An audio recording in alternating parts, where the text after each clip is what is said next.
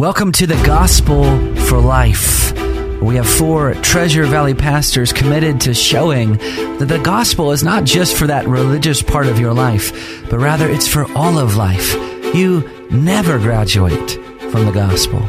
I'm Josh Bales, pastor of the Well Church, here with Russell Herman, pastor at Cloverdale United Reformed Church, Phil Moran, pastor at Christ Presbyterian Church, and Jonathan Van Hoogen, pastor at Day Spring United Reformed Church. Now, if you'd like to find out more about us or catch past broadcasts or get information about our annual conference, you can find us at reformationboise.com.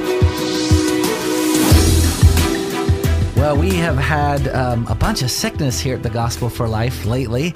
Um, the last couple weeks, Jonathan was sick, and Russ, I don't even, what were you doing? It was my son's birthday last Oh, week. okay. Sorry. That's a pretty good excuse, I suppose. Um, and then Phil's sick today, so unfortunately, that's that's a bummer. But we do have a special guest in the studio with us, Ben Blakey. Um, why don't you tell us a little bit about yourself? So yeah, my name's Ben Blakey, and thanks so much for having me on. And so I'm I'm a newcomer here to the Treasure Valley, and I'm leading a yet to be launched church plant called it'll be called Compass Bible Church, and uh, we're getting a home Bible study started in a couple weeks, and then we'll be looking to launch in January of 2019. But I'm excited to be here with you guys today and talk about the attributes of God.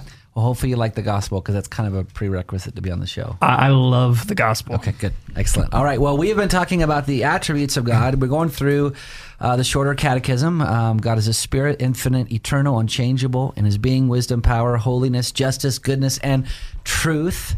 And we began yesterday talking about the infinity of God. And uh, and it, this is truly a difficult attribute to get our minds around because it's uh, it's an incommunicable attribute, meaning it's an attribute that uh, no created being shares with God. Uh, it's un- it uniquely belongs to God. Yesterday we looked at what that means, and today I want to look at what duties or what obligations God's infinity lays on us. The Puritan Stephen Charnock has said this that we should never think of the excellencies of the divine nature without considering the duties they demand and gathering the honey they present. So, in other words, God is not an object to be merely studied, but one who demands our hearts to love him and our hands to serve him. So, brothers, uh, what kind what kinds of duties are laid upon us because God is infinite? Well, let me just review just something here. First, God is infinite in relationship to himself. He's absolute perfection. He's infinite in relationship to time. He's, you know, we, that's God's eternity. And he's infinite in relationship to space. That's God's immensity. And so, um, you know, the duty that we have to remember, he's God and I'm not. And that's, you know, we need to remember that God, being infinite, is bigger than any explanation that we can have of Him. And so oftentimes we think that if we can explain God, then we can control God. But we can't control God, He's infinite. And it shouldn't even surprise us. There are some things that don't lend themselves to easy explanations when we talk about God. Yeah, absolutely. I find it interesting in the book of Acts that um, Stephen is being charged with all of these offenses, and they allow him to give a defense of himself um, against all these accusations that he he lays or that are laid against him, um, basically sedition. And his defense is to tell about the history of the nation of Israel. And he goes through all of these time periods, and you're like, uh, Stephen, you, you're not getting the whole. You're going to be stoned.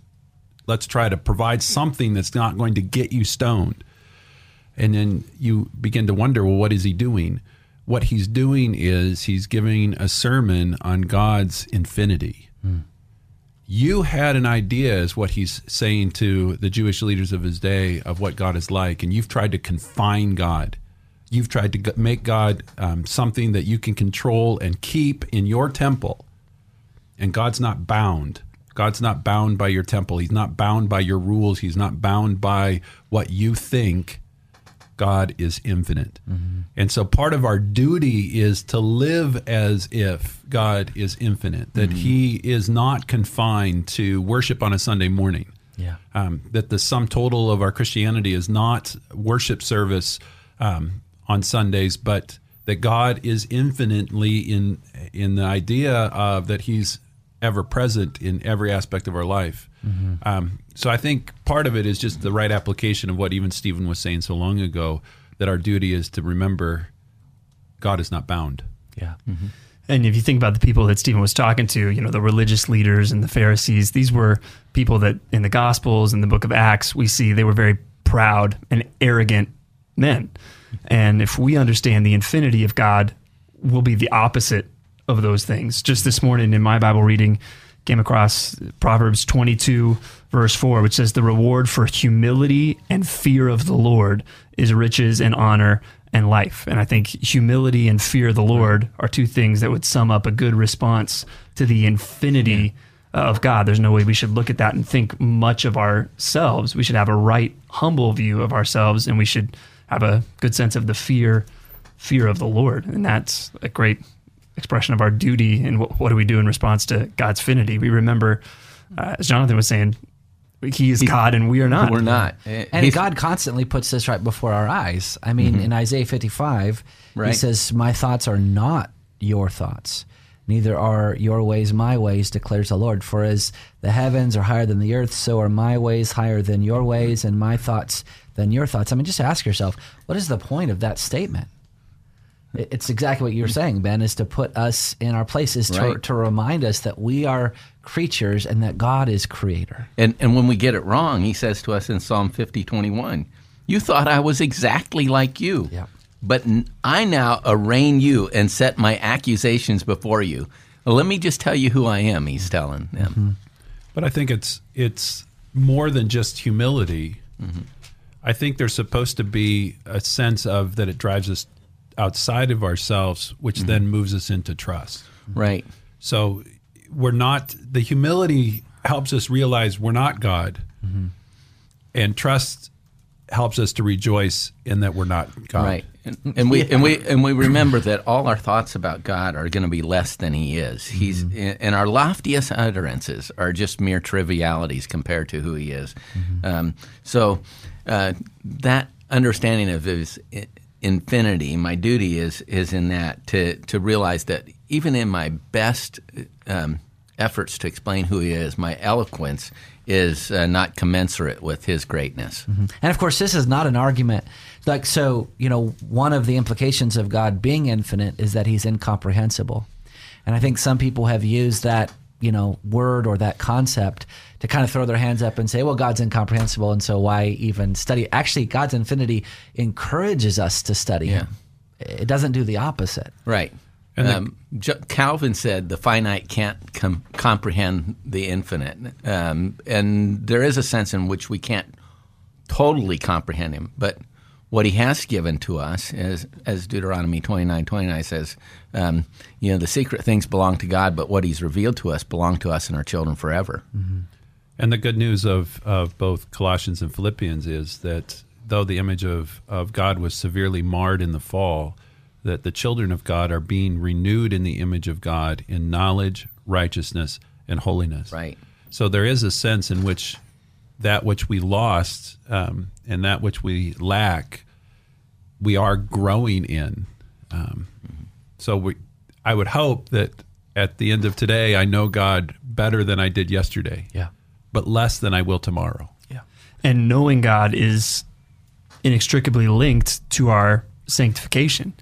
Um, you know, it's it's beholding God. I love how it says it in 2 Corinthians three eighteen, and we all with unveiled face, beholding the glory of the Lord, are being transformed into the same image from one degree of glory to another. And that's why theology is never merely an academic exercise, because if we're really beholding God's glory, it's seeing who God is that causes us then to be transformed and to become more like Him. Absolutely. And one of the applications of that is, I mean, if you think about the command that Jesus gives um, to the disciples that we need to go into all the world and make disciples, the underlying premise of that command or the foundation of that command is God's infinity.